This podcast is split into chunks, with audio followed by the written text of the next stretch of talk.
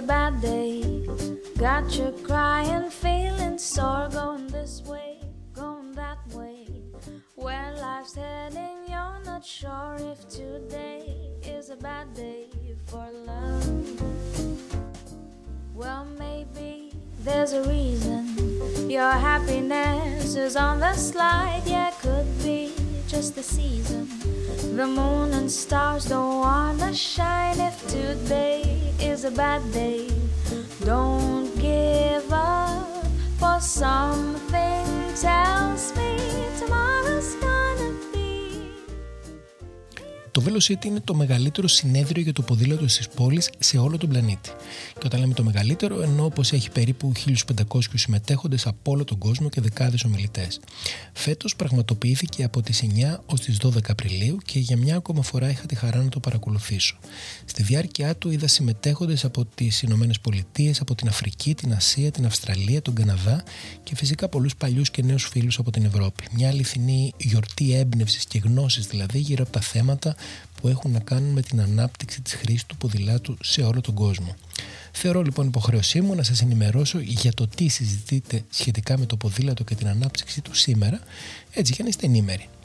Το να προσπαθήσω όμως να σας περιγράψω τι υπόθηκε, τι ακούστηκε και τι συζητήθηκε στις τέσσερις μέρες ενός συνεδρίου που διαρκεί από τις 9 ώρα το πρωί στις 6 ώρα το απόγευμα δεν είναι απλό, αλλά σίγουρα αποτελεί το σημερινό μου στόχο. Κρατάω λοιπόν πέρα από το κέφι και το πάθος τις πιο σημαντικές διαπιστώσεις για να σας τις μεταφέρω. Διαπίστωση νούμερο 1. Έχουμε αποδεχτεί το παράλογο ότι πρέπει δηλαδή να ταξιδεύουμε μέσα στις ίδιες μας τις πόλεις, να διανύουμε αποστάσεις χιλιόμετρων για να φτάσουμε στον προορισμό μας. Να σπαταλάμε το χρόνο μας σε ένα αυτοκίνητο ή σε ένα τρένο, να σπαταλάμε τη ζωή μας δηλαδή στις μεταφορές. Ποια είναι η λύση; Πόλεις των 15 λεπτών. Είναι ο τρόπος που θα πρέπει να αρχίσουμε να σκεφτόμαστε τις πόλεις μας, όχι κάποια στιγμή στο μέλλον, τώρα. Τι σημαίνει αυτό; Πρακτικά σημαίνει πως δεν πρέπει να μας χρειάζονται περισσότερο από 15 λεπτά μετακίνησης, και αυτό με τα πόδια ή με ένα ποδήλατο, για να φτάσουμε στον προορισμό μας όταν αυτός είναι μια καθημερινή ανθρώπινη δραστηριότητα. Σκεφτείτε το λοιπόν όλοι όσοι κάνετε 45 λεπτά ή μια ώρα κάθε πρωί για τη δουλειά, δηλαδή δύο ώρες την ημέρα και τις περνάτε σε ένα αυτοκίνητο, σε ένα τρένο. Σκεφτείτε πόσο παράλογο είναι να πρέπει να διανύουμε καθημερινά αποστάσεις των 15 χιλιόμετρων, ας πούμε από την Κυφσιά στο κέντρο της Αθήνας, αν μιλήσουμε για μια μεγάλη πόλη σαν την Αθήνα, για να πάμε στη δουλειά μας. Σκεφτείτε πόσο παράλογο είναι να πηγαίνουμε στην άλλη άκρη μιας μεγάλης πόλης για να ψωνίσουμε, για να επισκεφθούμε μια δημόσια υπηρεσία. Ή ένα δεκάχρονο παιδί που πρέπει να κάνει κάθε μέρα 15 χιλιόμετρα από το σχολικό για να πάει στο σχολείο. Το έχουμε παρακάνει δηλαδή με την αποδοχή των αποστάσεων ως κάτι φυσιολογικό. Η διαπίστωση είναι πως δεν είναι. Η δημιουργία πόλεων όπου ο κάθε προορισμός δεν απέχει πάνω από 15 λεπτά με τα πόδια του ποδήλατο θα είναι εκείνο που θα προσέφερε στους πολίτες την δυνατότητα να έχουν μια πλήρη δραστηριότητα, δηλαδή εργασία, κοινωνική ζωή, ψώνια, χωρίς να έχουν ανάγκη από μηχανοκίνητα μέσα μεταφοράς.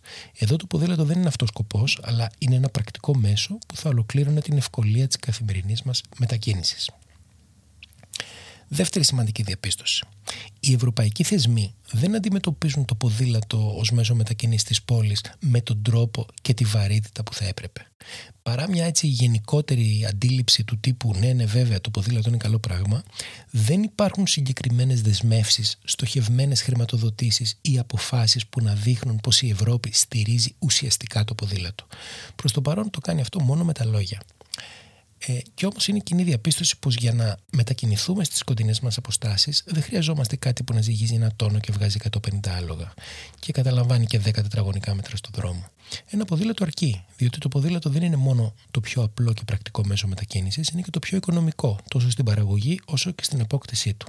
Άρα, οι πολίτες της Ευρώπης πρέπει να στραφούν προς αυτή την κατεύθυνση και η Ευρωπαϊκή Επιτροπή πρέπει να πάρει θέση, πρέπει να αλλάξει δηλαδή προτεραιότητες. Τρίτη διαπίστωση. Η στάθμευση των ποδηλάτων είναι ένα πολύ μεγάλο θέμα.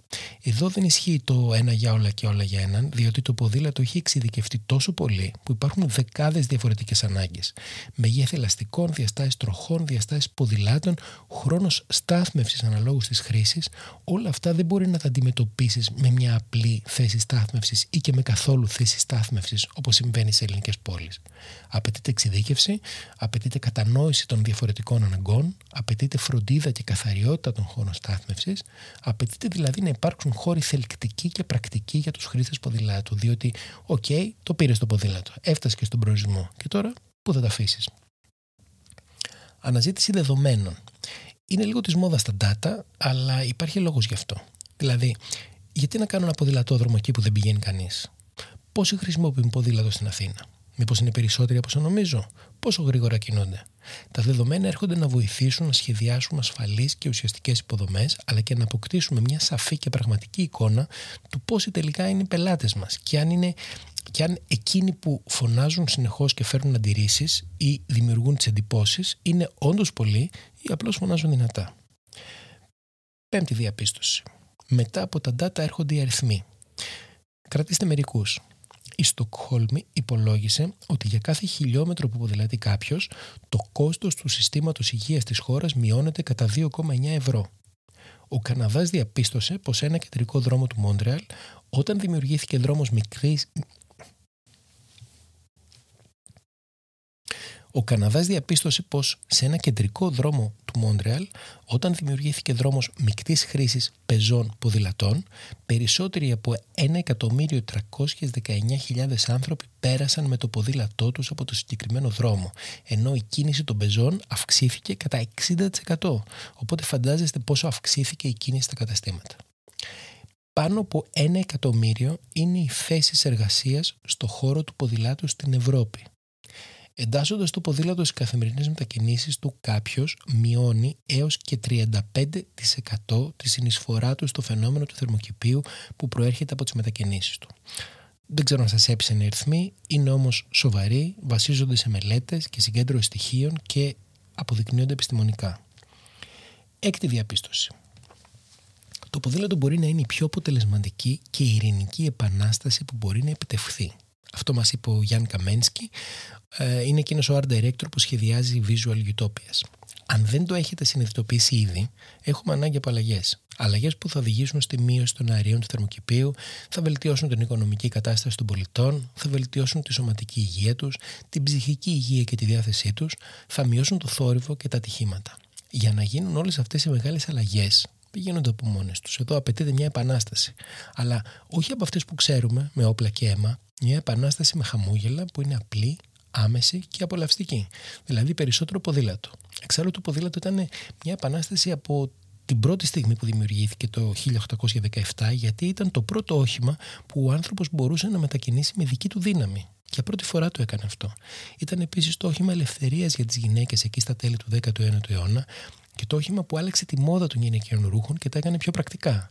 Ειδικά σε θέματα ισότητας, ακόμα και σήμερα, οι γυναίκες που αγωνίζονται για ίσα δικαιώματα στο Ιράν χρησιμοποιούν ανάμεσα σε άλλα και το hashtag I love cycling.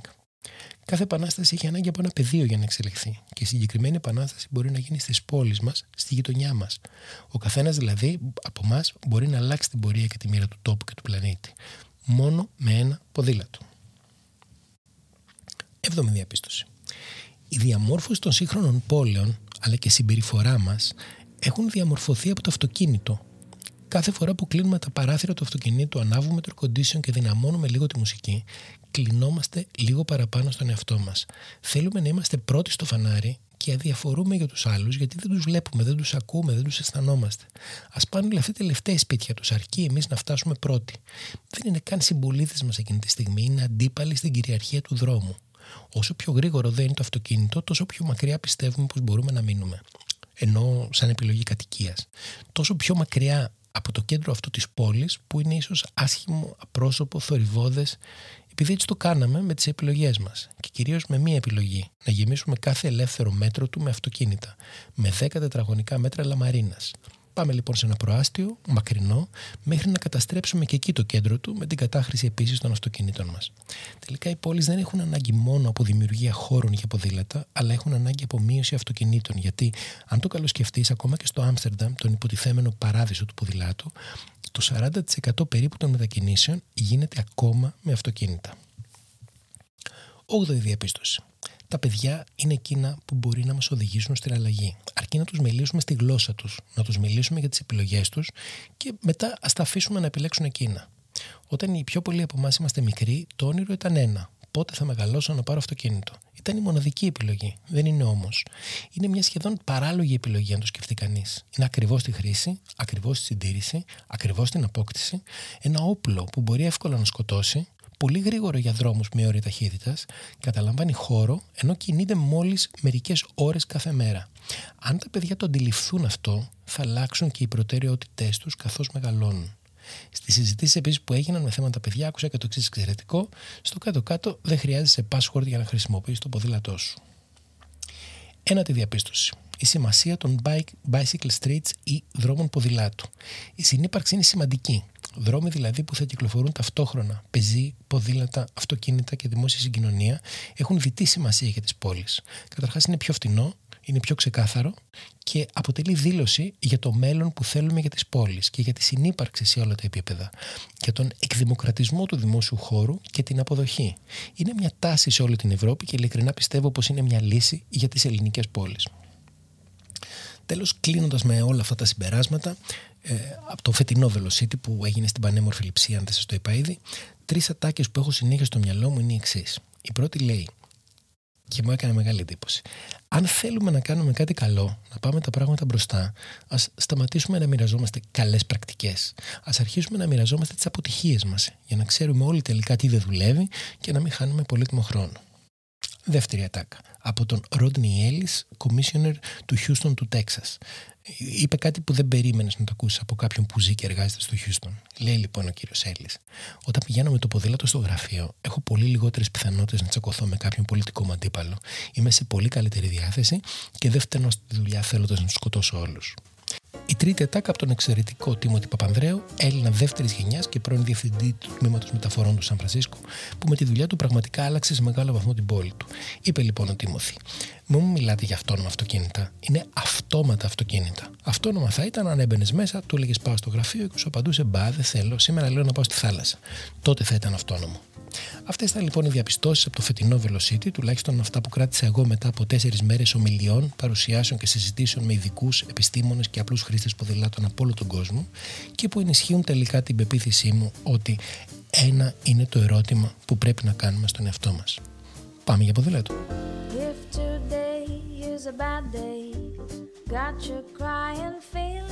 Ήταν άλλο ένα επεισόδιο της σειράς «Πάμε για ποδήλατο» με το Σπύρο Παπαγιώργιο.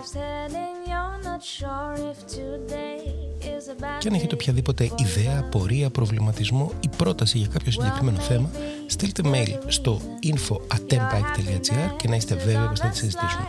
Yes, a little